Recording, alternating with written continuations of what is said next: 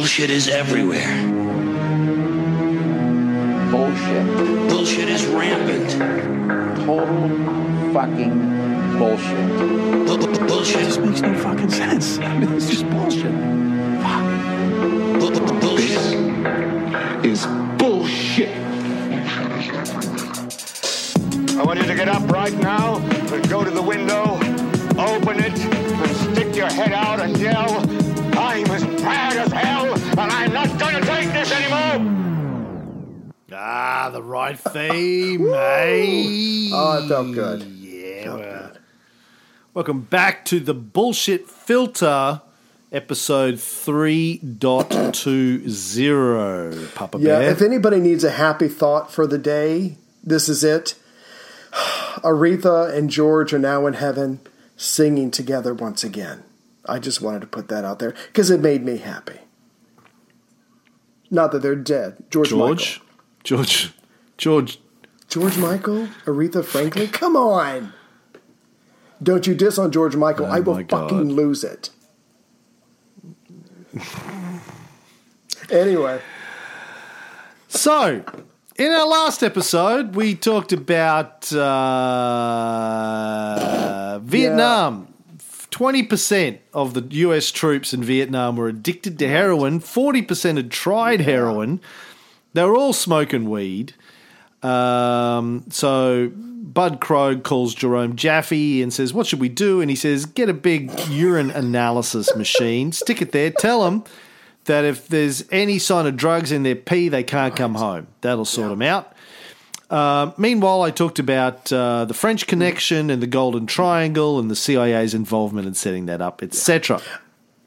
Just wanted to add that I was looking up someone's dissertation, and they were talking about that you could do heroin in Vietnam, the soldiers could, for roughly $6 a day. So they were there, they were bored, they were scared, and we didn't really go into this, but as the Vietnam War goes on, there's more and more people who are drafted as opposed to regular servicemen or volunteers, and so they're miserable, they don't want to be there, the drugs are available, they're relatively cheap, and so these guys do what any human would do to try to forget the misery for a couple hours, you know. They take this drug, and it works for them, but now the government, the army, and the Pentagon's got to do something about it.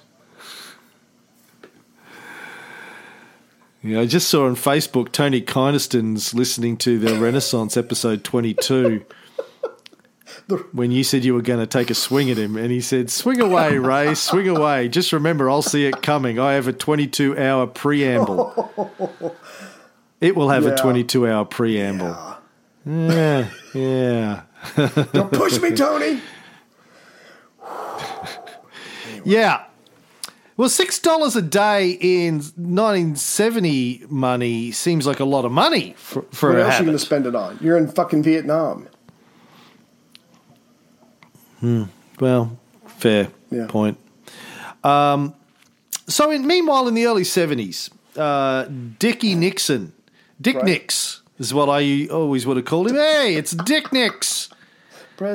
Dick Nix. Put together something called the Schaefer Commission, formerly known as the National Commission on Marijuana and Drug Abuse.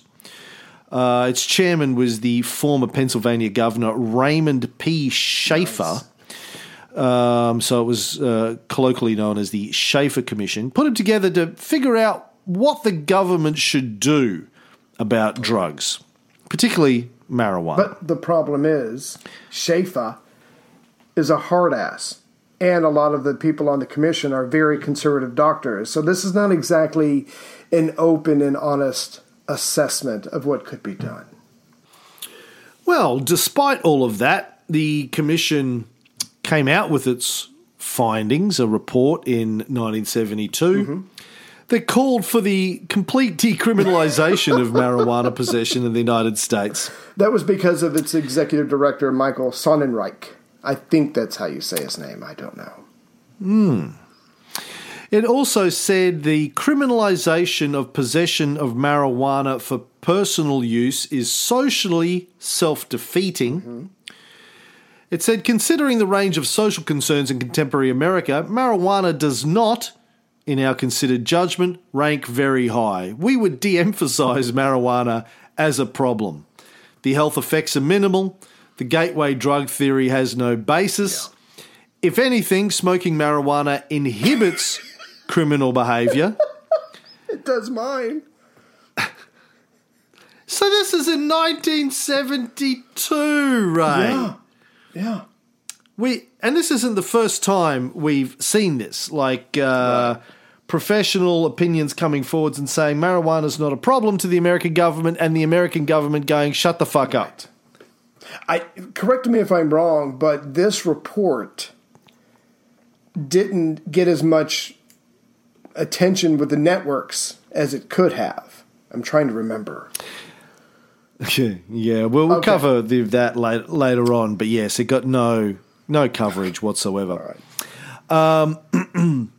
But this is fascinating to me. So, I think I always tended to assume that governments believed marijuana was a problem because that was the thinking of the time. Yeah, they didn't know any better. And it's only been gradually over the last 10 or 20 years that they've started to figure out that actually it's not as big a problem as we thought it was. But the thing that we've discovered over and over and over again in this series is the going right back to the earliest days of the war on drugs, back in the 30s under Harry the Gunslinger Anslinger. Professional scientific and medical opinion over and over again told the people in the US government and in the UK government before that, in the 1860s, who were in charge.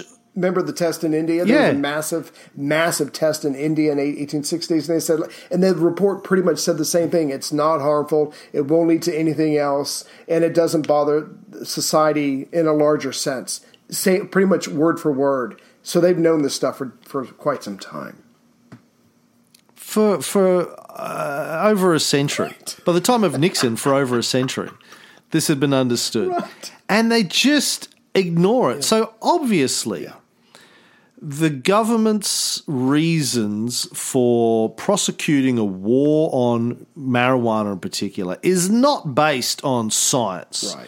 It's not based on reason. It's not based on logic. It's based on other factors that they don't talk about publicly. Publicly, they were saying it's bad for you, it's going to kill you, it's a gateway drug, it leads to crime, etc. You ruin your life. But really, they know that those things aren't true. Yeah. And they know specifically, like you said, those things aren't true. They know specifically through their commissions that this is not a big deal in the sense that they think that they're telling everybody. Yet again, it's another example of how governments lie to us. Yeah. And that to assume governments are lying to us, it doesn't make you a crazy tinfoil hat wearing conspiracy theorist, because we have evidence that they've been lying to us. Their own evidence. I just want to ask a quick follow-up question. We know Harry Anslinger was lying. Part of it was a moral conviction. Part of it was job security. We know that the agents in the fields and cops and stuff like that, they're going to be padding their records with small-time penny ante stuff, again, to pad their records and get funding. I get all that. Going through these books, I was really trying to get a sense as far as Nixon. He came across as it was a moral crusade, but it didn't feel right. It didn't feel true. I still felt like it was a red flag operation with all the shit in Vietnam and other stuff that he's trying to deal with, and then, of course, the Watergate break-in. I just really didn't feel that he was a true believer like some of these Christians. What's your take on that? No, I think Nixon campaigned on law and order, and he needed to be seen to be doing stuff about that, and drugs was one way of making it look like you're doing stuff. But as the Schaefer Commission itself stated, so it asked the question eventually, so if all of these popular ideas about marijuana are incorrect, mm-hmm. doesn't lead to criminal behavior. In fact, it inhibits it.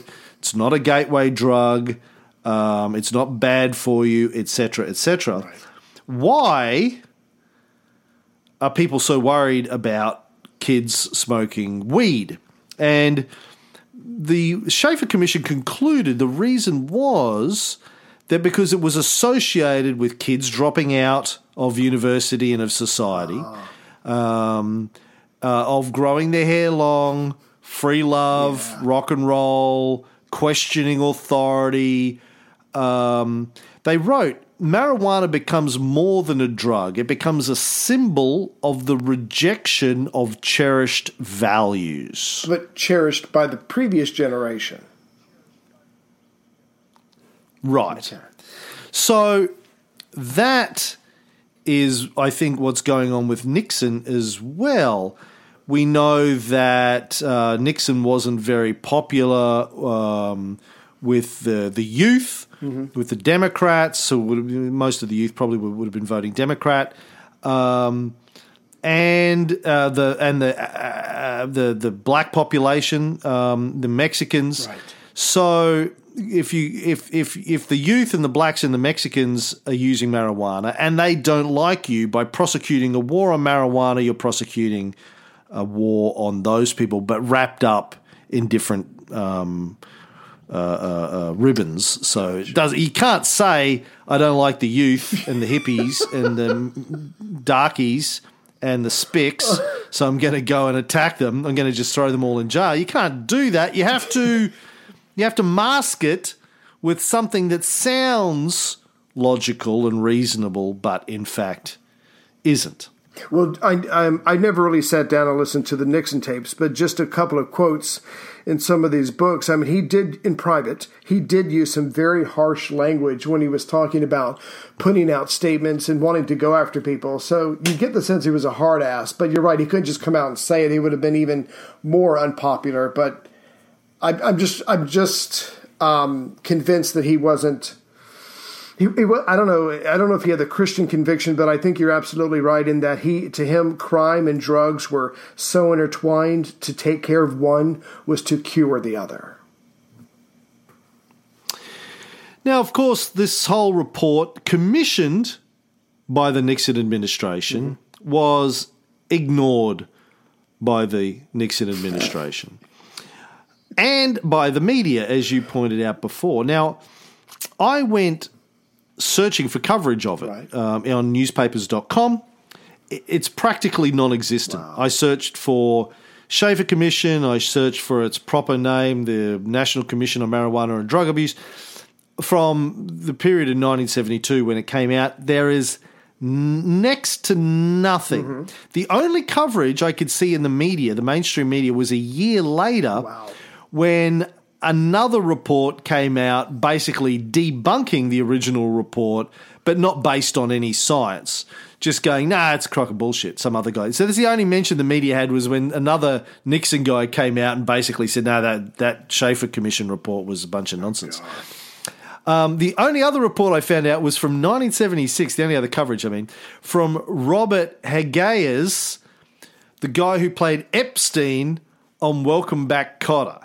He was interviewed and he gave the report a shout out. He had read it and he was talking about the politics of it. And here's a clip of Epstein, not talking about it, just from Welcome Back, Kotter, just because I love that show. This is his first appearance on Welcome Back, Kotter. Life. Epstein, huh? Juan Luis Pedro Filippo de Cuevas Epstein from San Juan. Your mother's Puerto Rican? No, my father. My mother's name is Biberman. I didn't know, that there were Epsteins in Puerto Rico. Oh, there weren't. Until the winter of 38, when a boat carrying a shivering Lou Epstein from Odessa to the Bronx stopped in San Juan. Only my grandfather said. Look at the palm trees. Feel this heat. Look at this tan. Hey, who needs Miami? From that day on, there were Epsteins in San Juan.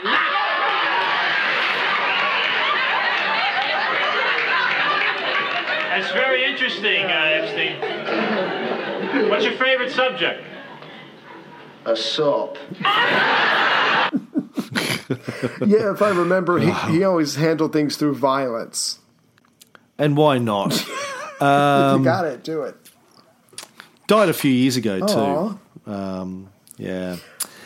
Now, the director of the National Institute of Mental Health, Bertram Brown, at this time, said in a speech that he thought marijuana offences should be treated like a parking ticket,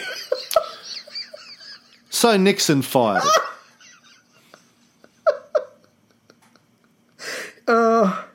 Yeah, not exactly the best move for job security. I did run across when a reporter asked him about the commission. He said, and Nixon kept it real, and you got to respect him for that. He goes, I am against legalizing marijuana. Even if the commission does recommend that it be legalized, I will not follow that recommendation. So these guys are wasting their time, but it was a scientific research, and they did come up with what we consider to be the truth based on other commissions and reports. Yeah, you know, Nixon commissioned this commission and then went, but I'm not going to listen. Right. I'm not going to listen to it. I mean, if it doesn't say what I want it to say, well, fuck it. Then yeah, fuck it. Yeah. Meanwhile, back in Vietnam, the army started cracking down hard on heroin use. They diverted whole battalions of troops out of combat to try and catch suppliers, destroy the supply lines, seizing sampans full of smack. Oh, God. The vials of heroin that Bud Krogh had seen in bunkers went from $3 to $12 a piece. Damn. And their purity dropped, which, of course, was a catastrophe. Yeah. So when Bud Krogh had been there, the heroin that the men were drinking with alcohol or snorting or smoking was very, very pure and very low price. Right. See, no one likes sticking a needle in their own arm. No. It's not fun. No one opts for that. So it's particularly heroin users in the early stages, it's far easier for them if they can snort it or smoke it or drink it. And apparently consuming heroin that way, you're far less likely to get addicted. Ah. But snorting it, smoking it, or drinking it, you have to use a fair amount of the powder, which is a luxury you can't afford if the price quadruples and the purity drops. So you have to find a way to get more bang for your buck, and the most direct way to get heroin into the brain is to inject it.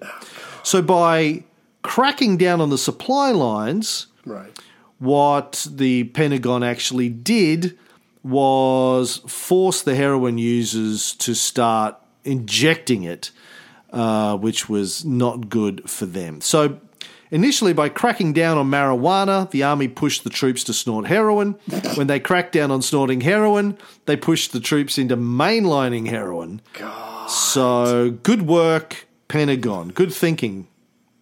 They didn't think about what you're trying to do to the heroin guys. Oh my God. Heroin troops, heroin something, addicts. Just making one huge mistake after another. At what point does they go, you know what, I admit defeat, we need to try something completely different, but they just keep doing balls to the wall because they're military. That's how they handle problems.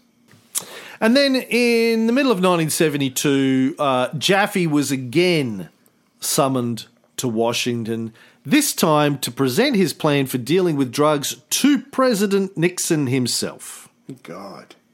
Okay, so I think as we said earlier, Bud Krogh contacts Jaffe and he says, look, write me up something because I've just been to Vietnam and this is absolutely horrible. We have to come up with something. You've already mentioned the technology for testing in the urine, get the machine, that kind of stuff. And eventually Krogh asked Jaffe to come and see him.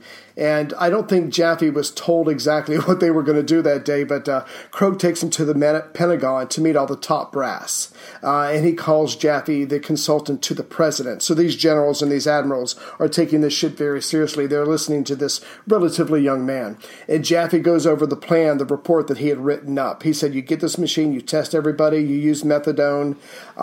That's what I recommend. And the generals try to fight back because this is their territory. They're like, look, we've already got the Defense Department working on this. We're going to come up with our own plan. We'll probably have it ready in about 4 or 5 months. And it's kind of similar to yours. And Jaffe goes, well, I think the president wants something sooner than 4 or 5 months.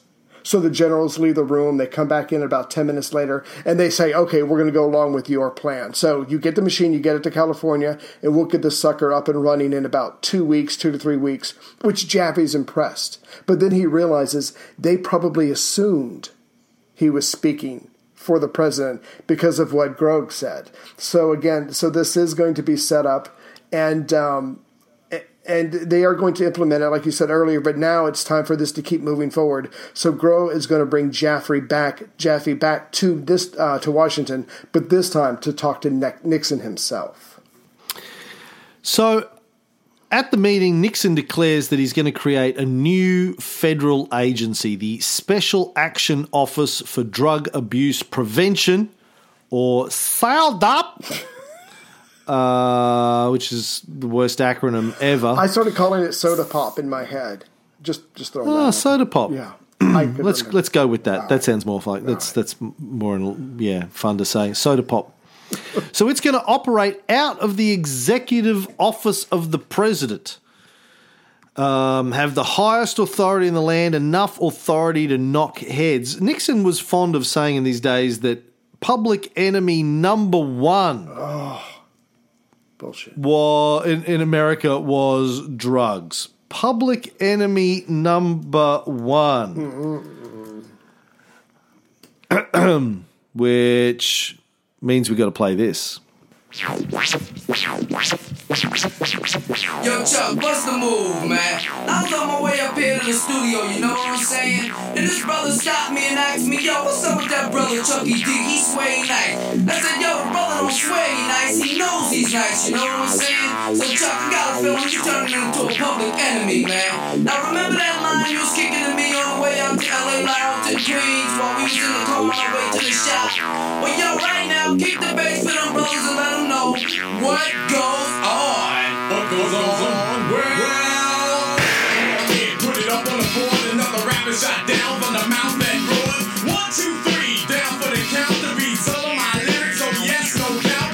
Cold rock rap, 49er supreme is what I choose and I use. I never lose to a team, cause I can go soul like a Tyson Bobo. Make the black girls wanna have my photo. Run in a room, hang it on the wall. In remembrance that I rock them all. Suckers, so I'm MCs, you can't rock the kids, so go cut the cheese. Take this application of rhymes like me. My rap's red hot, 110 degrees. So don't start basing, I'll start placing. Bet on that you'll be disgracing. You and your mind for my beating, for my rhymes. A time for a crime that I can't find. I show you my gun, my Uzi weighs a thumb, because I'm public enemy number one.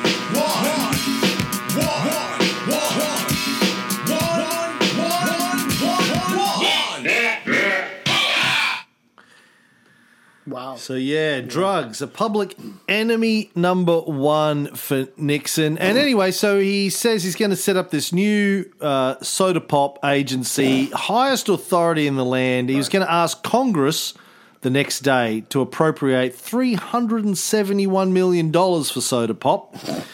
It was partly going to be involved in testing and treating the soldiers of Vietnam, but also to set up a whole bunch of state-run methadone clinics in the United States. Good for him. And then Nixon said, I want to introduce the new director of Soda Pop, the man who's going to be running the whole thing, the myth, the legend, Jerome Jaffe. And he said, what? Yeah, Nixon apparently hadn't mentioned to Jaffe that he was appointing him to be the country's first drug czar, but he did. And then the next day he went to Congress, and I have Nixon's press conference here after he went to the conference. I'm going to play this for you all. If you want to join me here, won't you be seated, please, ladies and gentlemen? Come on, Dr. Jaffe, Mr. Krogh, Mr. Ehrlichman. Yes, sir. All right. Ladies and gentlemen, I would like to summarize for you the meeting that I have just had with the bipartisan leaders, which began at 8 o'clock and was completed 2 hours later. I began the meeting by making this statement, which I think needs to be made to the nation. America's public enemy number one in the United States is drug abuse. In order to fight and defeat this enemy, it is necessary to wage a new all-out offensive. I have asked the Congress to provide the legislative authority and the funds to fuel this kind of an offensive. This will be a worldwide offensive, dealing with the problems of sources of supply as well as Americans who may be stationed abroad, wherever they are in the world. It will be government-wide, pulling together the 9 different fragmented areas within the government in which this problem is now being handled. And it will be nationwide in terms of a new educational program that we trust will result from the discussions that we have had. With regard to this offensive, it is necessary first to have a new organization. And the new organization will be within the White House. Dr. Jaffe, who will be one of the briefers here today, will be the man directly responsible. He will report directly to me. And he will have the responsibility to take all of the government agencies, 9, that deal with the problems of rehabilitation, in which his primary responsibilities will be research and education, and see that they work not at cross purposes, but work together in dealing with the problem. If we're going to have a successful offensive, we need more money. Consequently, I'm asking the Congress for $155 million in new funds, which will bring the total amount this year in the budget for drug abuse, both in enforcement and treatment, to over $350 million. As far as the new money is concerned, incidentally, I have made it clear to the leaders that if this is not enough, if more can be used, if Dr. Jaffe, after studying this problem, finds that we can use more will be provided. In order to defeat this enemy, which is causing such great concern, and correctly so, to so many American families, money will be provided to the extent that it is necessary and to the extent that it will be useful. And finally, in order for this program to be effective, it is necessary that it be conducted on a basis in which the American people all join in it. That's why the meeting was bipartisan. Bipartisan because we needed the support of the Congress, but bipartisan because we needed the leadership of members of the Congress in this field. Fundamentally, it is essential for the American people to be alerted to this danger, to recognize that it is a danger that will not pass with the passing of the war in Vietnam, which has brought to our attention the fact that a number of young Americans have become addicts as they serve abroad, whether in Vietnam or Europe or other places. Because the problem existed before we became involved in Vietnam, it will continue to exist afterwards, and that is why this offensive deals with the problem there in Europe, but will then go on to deal with the problem throughout America. One final word with regard to presidential responsibility in this respect. I very much hesitate always to bring some new responsibility into the White House, because there are so many here, and I believe in delegating those responsibilities to the departments. But I consider this problem so urgent.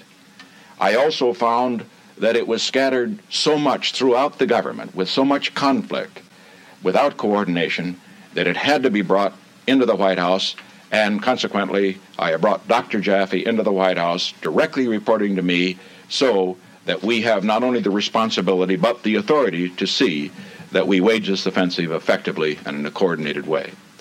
The briefing team will now be ready to answer any questions on the technical details of the program.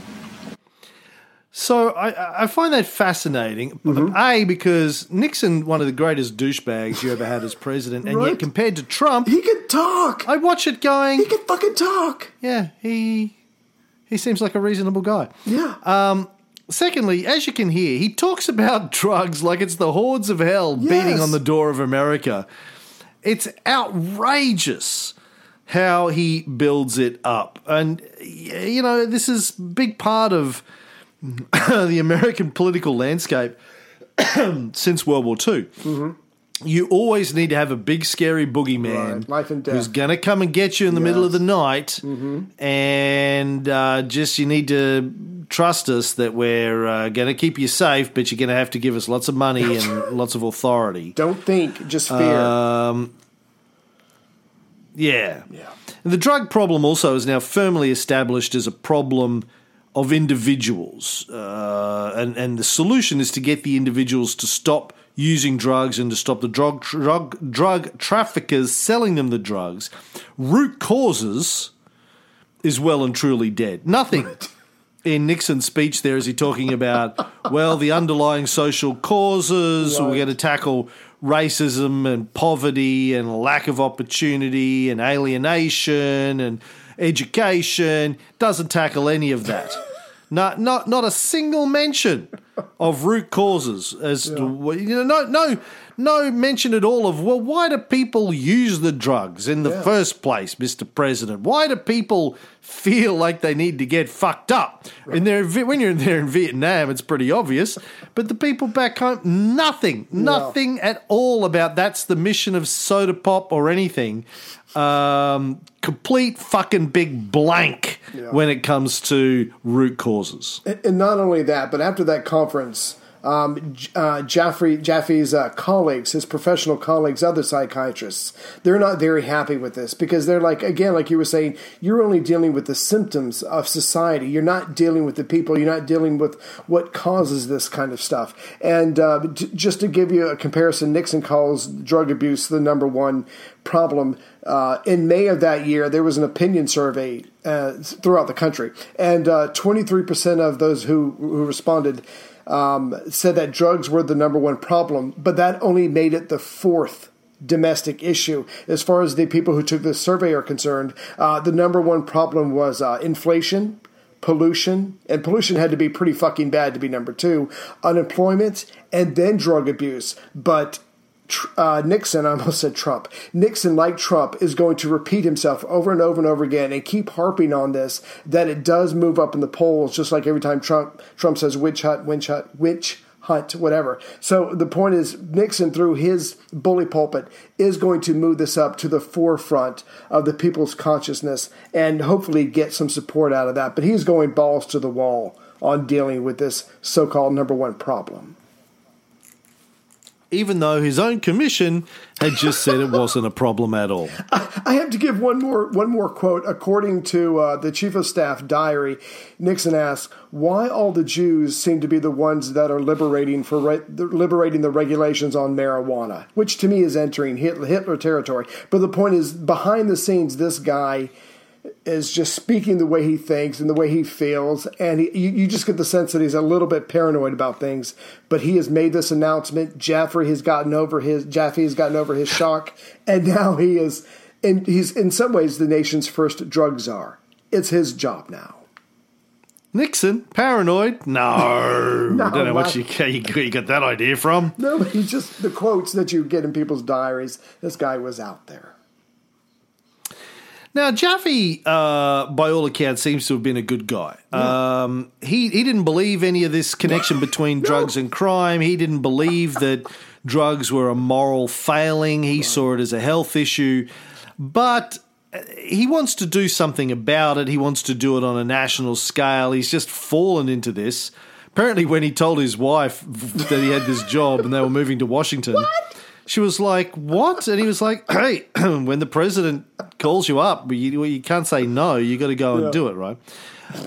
Even though I think privately he thought Nixon was batshit insane, he had a job to do. The next day there was another press conference with Jaffe where they were talking about soda pop. The journalists asked Jaffe for his opinion on whether or not marijuana should be legalized. Yeah. He basically tried to avoid the question. Eventually, when they kept trying to nail him on it, you know, he can't be seen to be disagreeing with the president on his first day on the job. So he rambled on, managed to say that while marijuana itself wasn't a problem, using a drug which was illegal might make people more willing to use other drugs that were illegal and do other illegal stuff. And he was so rambly that the reporters fell asleep and just dropped the subject, basically. Away from someone else, yeah. Now, which is actually a deliberate strategy that I think a lot of politicians use. Oh, yeah. I know Trump uses that a lot. Just keep rambling long enough that people forget what the original question was and you get away with it. And Bud Krogh was there, and he did toe the line. He said, look, marijuana is dangerous. And that's part of this because Nixon's going to go on and bash the American people over the head with his messages, and then pretty soon the lines are blurred. Well, is one drug more dangerous than another? And it starts to, you know, they start to think along Nixon's lines that all drugs are bad, all drugs are dangerous, and they all need to be eradicated.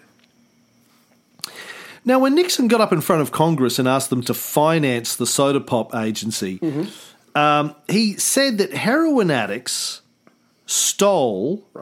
over $2 billion worth of property a year to support their habits. That's a lot. It is a lot, particularly when you take into account that in 1971, the total value of all property stolen in the United States, burglaries, robberies, thefts, etc., was only $1.3 billion. Ah, he was slight accounting error, but you're forgetting... When the president says it, it must be true. I was going to play that clip later. Sorry. Now you've ruined it for me. I'm sorry, dude. Yeah. So Nixon is blaming heroin addicts for 153% of the property crime in the United States. They're busy.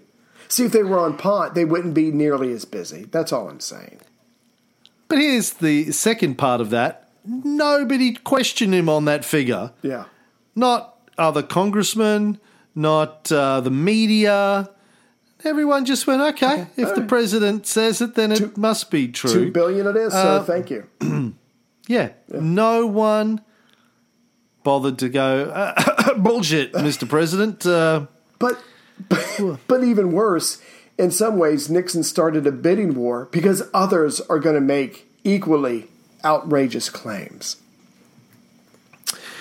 Now, one idea that Nixon had at the time, which I find fascinating, was to buy up the world's supply of opium. Right. Makes sense. Well, can't we just buy it all? Then they can't sell it. If we own it, we buy it, and then they can't sell it. Now, that's true. Nixon thought it was a good idea. Henry Kissinger, who was his national security advisor at the time, thought it was a good idea. John Mitchell, his attorney general at the time, it wasn't Ehrlichman, it was Mitchell who was the attorney general. Right. I think I said in the last episode it was Ehrlichman. I can't remember what his job was. I think it was counsel to the special counsel to the White House. Yes, you're right. But Mitchell, along with Ehrlichman, also served time for Watergate. He the Attorney General, John Mitchell, served 19 months for Watergate. That's all that matters. Pat Moynihan, advisor to the president, thought it was a good idea.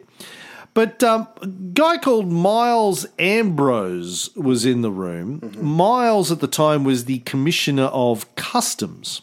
Right. And so anyway, he doesn't think it's a good idea. Nixon's saying, how much would it cost? 50 million, 100 million? Snap it up. Everyone thought, yeah, that's a great idea. They turned to Ambrose and asked what he thinks. He said he felt like he was in Alice in Wonderland.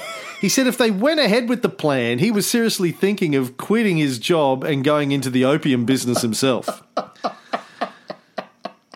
You dumb fox. You got a ready-made market? The American government's going to buy everything you can produce? Yeah. Fantastic. Sign me up. Yeah. So that shut down that idea. But then Nixon had another idea. Mm. He quietly instructed Bud Krogh to contact the Turkish government and tell them that the USA would pay them $35 million in quote-unquote aid. Right. If they shut down their opium farms. Now, as we mentioned earlier, they had already started that process. Nixon said, hurry it up, shut them all down, we'll pay you $35 million. That sounds fair. Do you trust him? to actually shut it down, though? That's the question. Well, maybe. So Nixon held a press conference with the Turkish ambassador and praised the Turkish government for their quote-unquote decision to end all further opium production. Did they mention the money? No, they didn't mention the money. And I actually did look up these the press coverage of this. And he said, as a result of negotiations, the Turkish government has made a decision. Oh. Not we've said we're going to give them $35 million in aid, just as a result of negotiations. So whenever you see the term negotiations in the media between governments, normally can translate that as we said we'd pay them a lot of money if they would do what we want them to do. And or we broke two fingers and we promised to break more fingers if they didn't go along with us. Yeah. Yeah. Yeah, we showed them our guns and said, how do you feel about it now? But I imagine... By the way... Yeah. You know this general who doesn't like you? Well, here's an email from him saying, sure, he'd love $100 million in a Swiss bank account and for us to supply him with lots of weapons and coverage to overthrow your government. So now how are you feeling about it? How you like me now?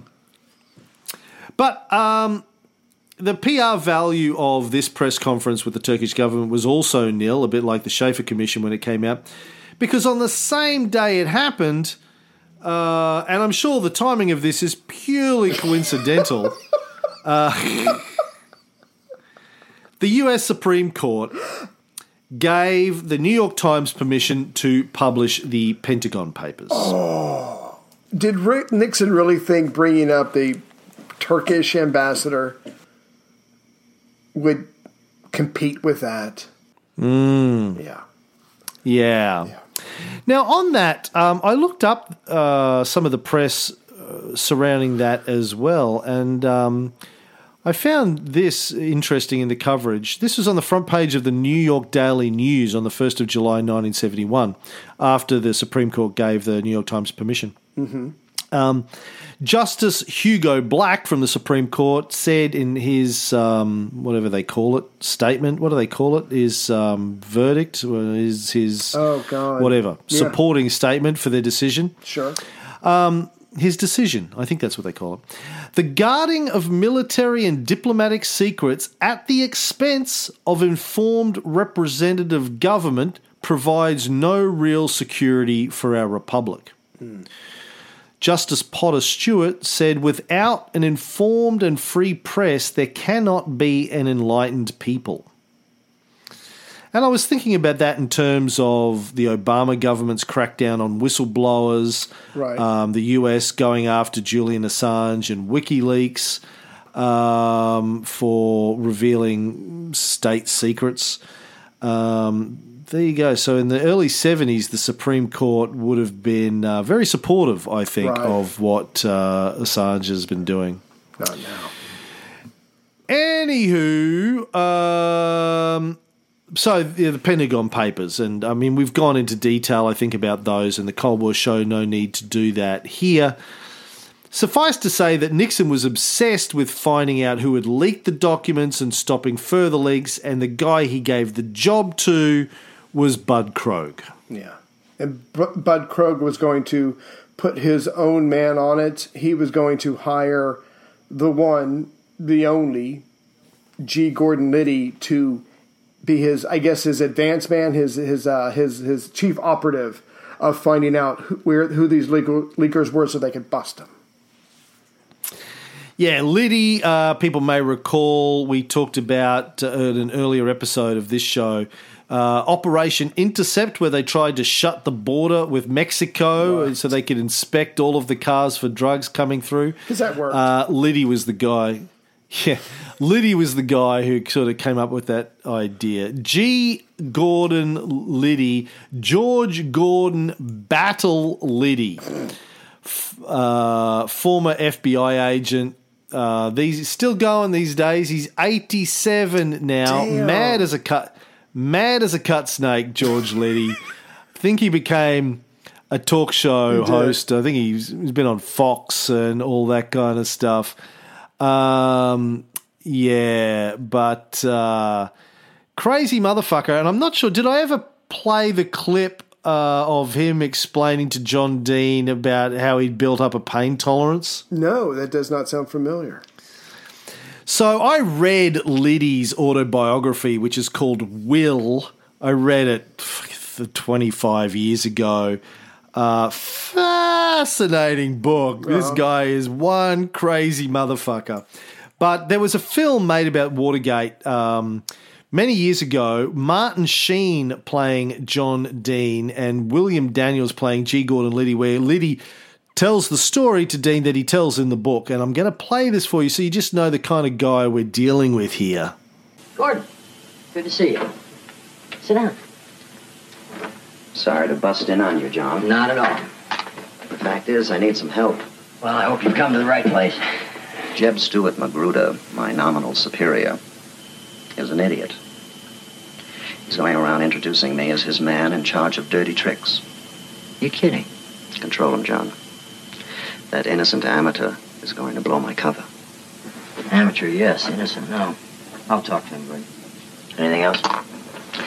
Well, I've been analyzing the intelligence requirements for the campaign. Mm-hmm. Big operation. Oh, I know. What kind of budget do you think I should present to Mr. Mitchell? I don't know, Gordon. Caulfield was talking about $500,000 for Sandwich. I guess you could go that high, maybe higher if you could justify it. I appreciate your candor, John. What happened to your hand? Oh, nothing really. I look serious. Well, some might feel that way. I don't. It was necessary, you see, that I prove my strength to the men that I'm recruiting to assist me at the convention. What do you mean, prove your strength? Well, in my business, it's important that the men I work with understand that I'm a man of strength. What my Cubans call macho. So to prove myself to them, I held my hand over a flame till the flesh burned. I did that without wincing. I wanted them to know that I can stand any amount of physical pain. Well, so long, John. So long, Gordon. And thank you. Not at all. Jane? Jane, are you there? Yes, John. Yeah, would you get me Jeb Magruder, please? And stay away from Gordon Liddy. Because he's crazy as a motherfucker. So, Cam, are you macho? Yeah. Are you macho? Not that macho, Ray, no. I thought I was. It turns out, no, not so much. It reminds me of that great scene, which I won't play, but from Lawrence of Arabia, where Lawrence is putting out the match with his fingers, and one of his colleagues goes, "Blimey, doesn't it hurt?" He says, "Of course it hurts. The trick." What's the trick then? The trick is in not minding that it hurts. Liddy's batshit crazy. But anyway, so he's brought in. Because Krogh's team is going to work in the basement and their job is to plug leaks, they were known as the White House plumbers. Oh, God. It sounds like something a macho guy would come up with. Yeah. Now, Krogh's work with the plumbers meant that he was never to return to drug policy. But when the administration decided to pursue the Pentagon Papers leaker, it was Krogh, the same guy who came up with all of this drug policy, who approved the burglary of the office of Lewis Fielding, the psychiatrist who was seeing Daniel Ellsberg. It was Liddy and E. Howard Hunt who would commit the actual break-in. I think Hunt was ex-CIA. Now, John Ehrlichman, who was counsel and assistant to the president for domestic affairs, who's Krogh's boss, and personally brought him into the White House, as I mentioned in the last episode, he later said in his memoirs that this Krogh's approval to burgle the office of the psychiatrist was an example of such doubtful personal judgment that it has to be said Krogh materially contributed to the demise of the Nixon administration. Damn. John Ehrlichman, by the way, also went to prison for Watergate. Yeah. On November 30th, 1973, Bud Krogh pleaded guilty to federal charges regarding the break-in of the psychiatrist's office. He was sentenced to 2 to 6 years in prison, but served only 4.5 months. Oh. So again, the great thing about Nixon is he was elected on law and order and then changed the laws, and his team just broke the laws. Wherever they saw fit, and Nixon obviously didn't go to jail. Oh. Some of his guys did, but didn't serve a great deal of time. After serving time in prison for Watergate, John Ehrlichman granted an interview to the author Dan Baum, who wrote a book called Smoke and Mirrors, which covers, in large part, Nixon's war on drugs. And he reported that when he asked Ehrlichman to explain the origin of the war on drugs, this is what Ehrlichman said. The Nixon campaign in 1968 and the Nixon White House after that had two enemies, the anti-war left and black people. You understand what I'm saying? We knew we couldn't make it illegal to be either against the war or black.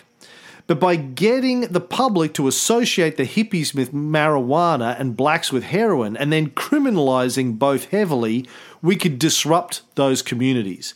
We could arrest their leaders, raid their homes, break up their meetings, and vilify them night after night on the evening news. Did we know we were lying about the drugs? Of course we did. Oh, God. Jeez. So there you have it from a guy who was the architect of the war on drugs from the Nixon administration. We knew we were lying about it. We did it to disrupt the anti-war left and black people. And again, just going over these series that we've done in the Bullshit Filter, for everybody who might be younger listening to the show, don't be surprised when you hear that somebody in government or somebody in a position of authority or power does something counter to what they're supposed to be doing just so it serves them best. Men and women throughout history have always sought to take care of their own selves before taking care of other people or whatever entity they're supposed to be in charge of. Probably the only semi-exception to that is Augustus. That's the only one I've run across so far. But just don't be surprised when you're going to hear this for the rest of your life. But if you're 14 and you're listening to the show, first of all, shame on your parents. But second of all, that is the way the world works. Augustus and Napoleon. Okay, I'll give you that one. What about... and Caesar. Caesar, I was going to say Caesar. No, Caesar lied a lot when he was part of the triumvirate. What about Alexander? No, he was too... He didn't have to lie. No? He didn't have to lie.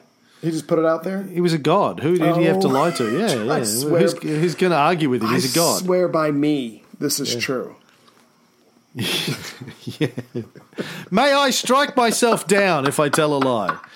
Oh, I'm dead. Now, that is a big lesson here. And again, we've tackled this on other shows, but your government lies to you on a regular basis, people. And the war on drugs...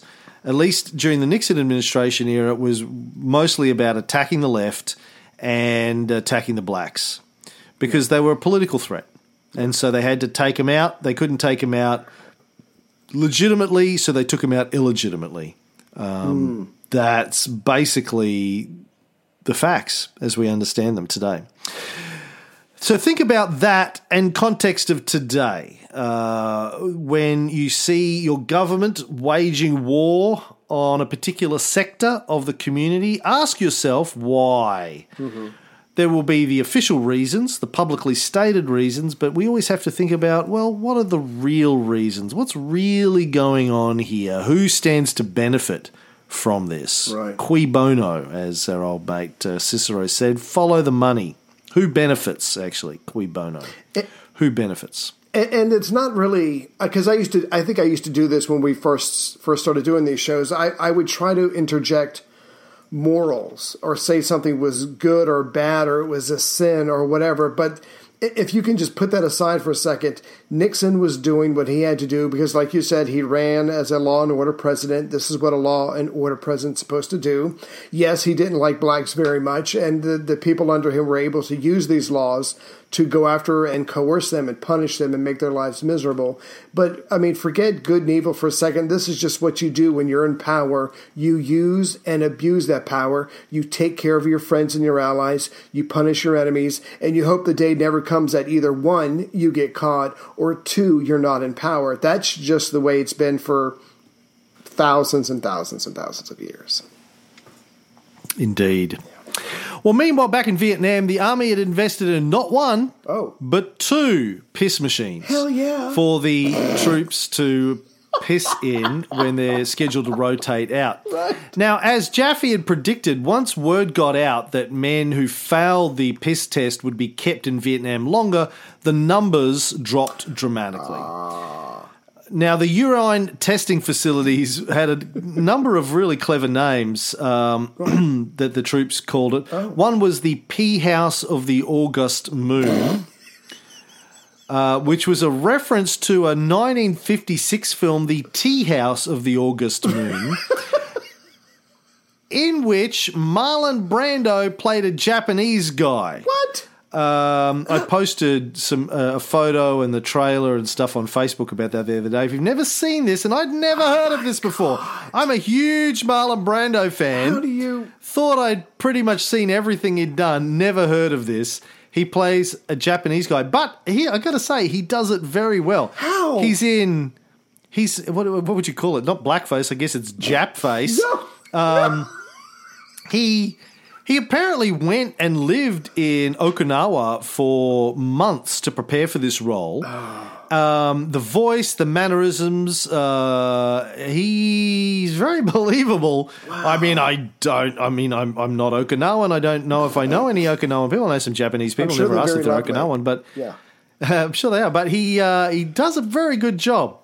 But yes, it's quite strange to think about. Did he get an Oscar? I mean, if I go full Jap, I want an Oscar. I don't believe he did, no. But go check it out. Look it up, The Tea House of the August Moon. Okay. Other unofficial names for the testing facility were Operation Golden Flow and Lemonade Party, the Lemonade Party. Yeah, okay, I get that. Operation Golden Flow. I like that. There's got to be a Trump joke in there anyway. Go ahead. Yeah, I was thinking of that at the time.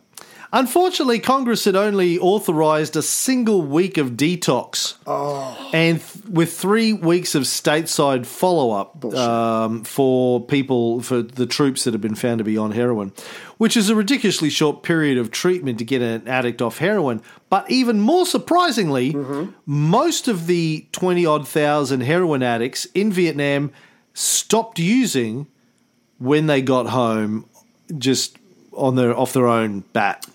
Wow. Do you think could you find out about any reason why? Was it just they weren't in that hellhole and they didn't need it anymore?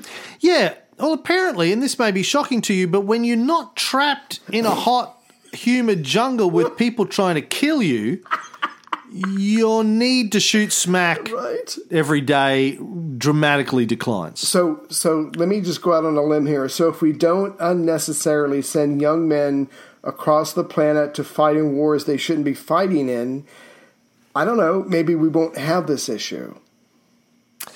Yeah.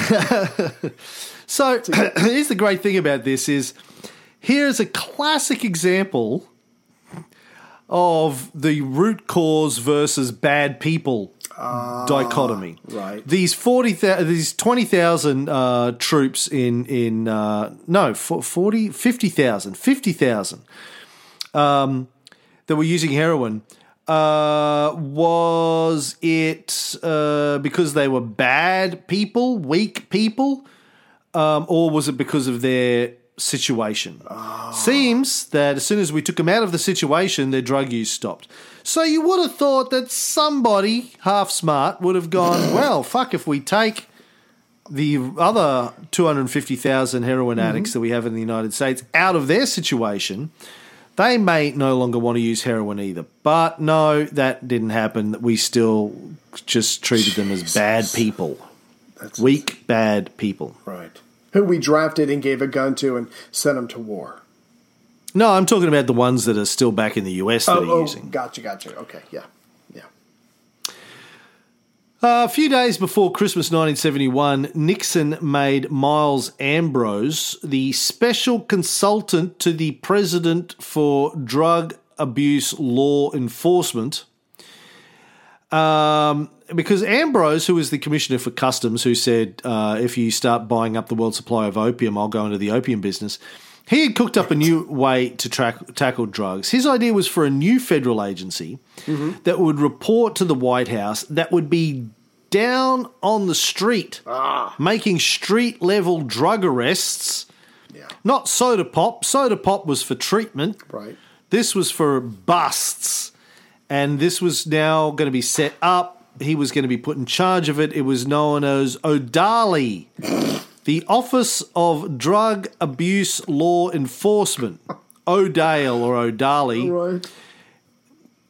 And there's some interesting background about this. I mean, some people have said that this was really, there was nothing to this. It got no real money. It only had about 300 agents. It was designed to make the White House's involvement in the war on drugs more visible. Because up to this point, drug arrests were done at a local level. Yeah, by cops. So now the White House was saying we have a federal agency that can go and do drug arrests, which means the people on the TV at the 6 o'clock news. With their table, with all the drugs and the guns on it, a federal, the White House agents, the White House is doing it. The White House takes credit for it. Jeez.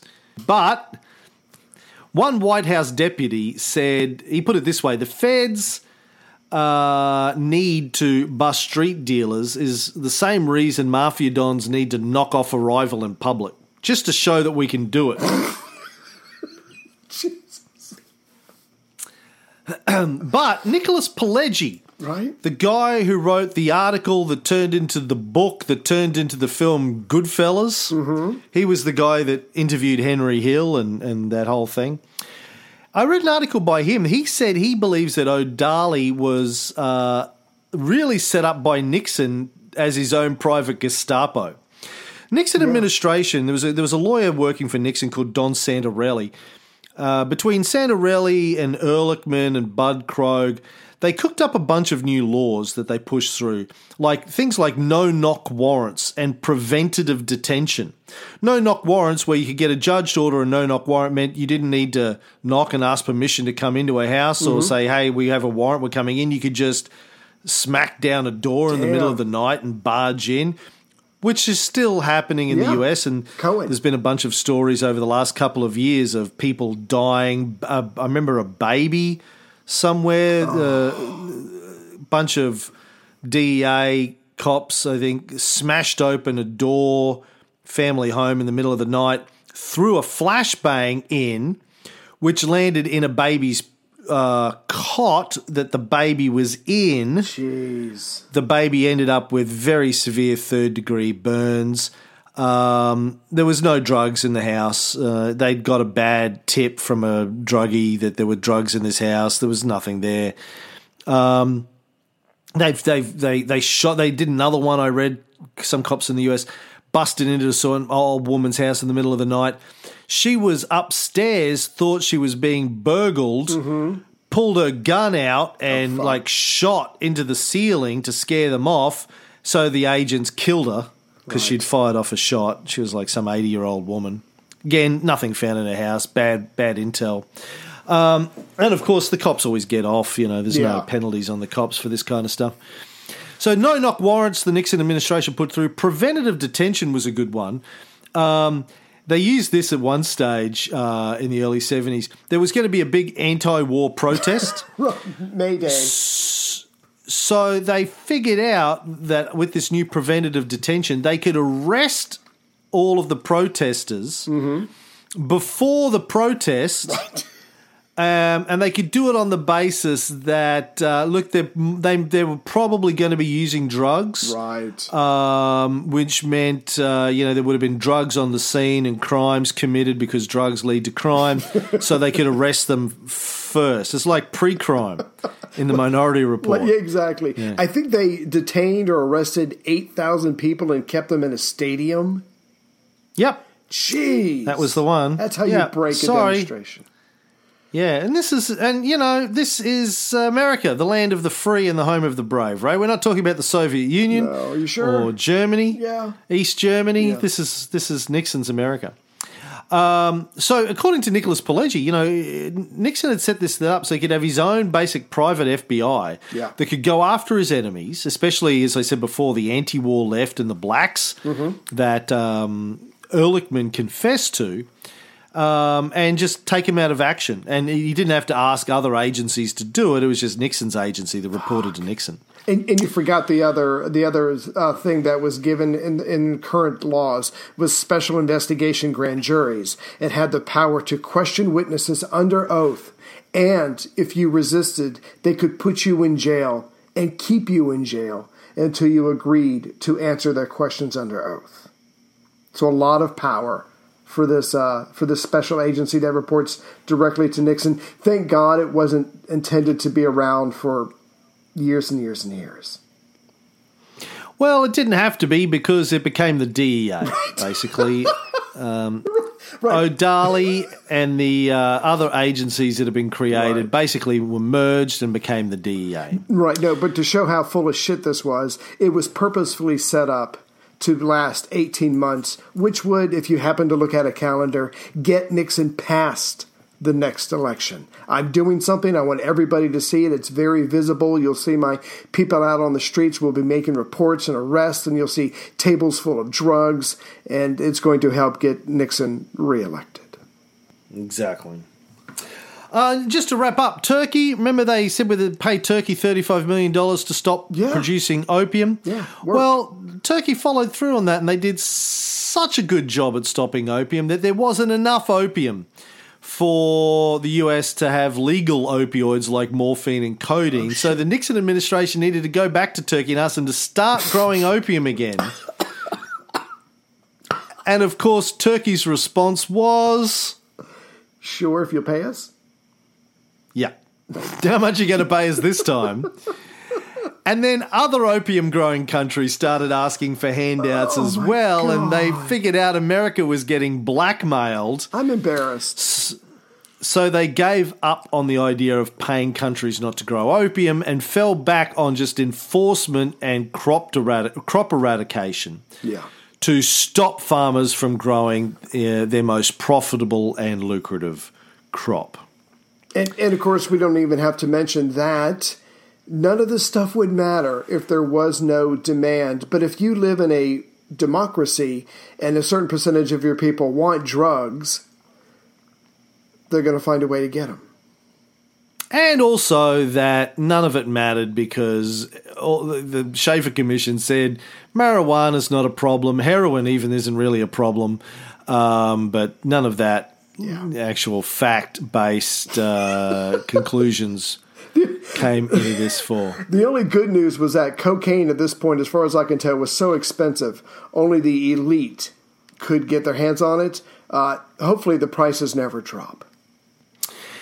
And just to wrap up, Ray, the number of Americans who died in 1971 from all legal and illegal drugs were 2,313. Mm-hmm. The number of Americans who died choking on food, 2,227. Okay. So about the same.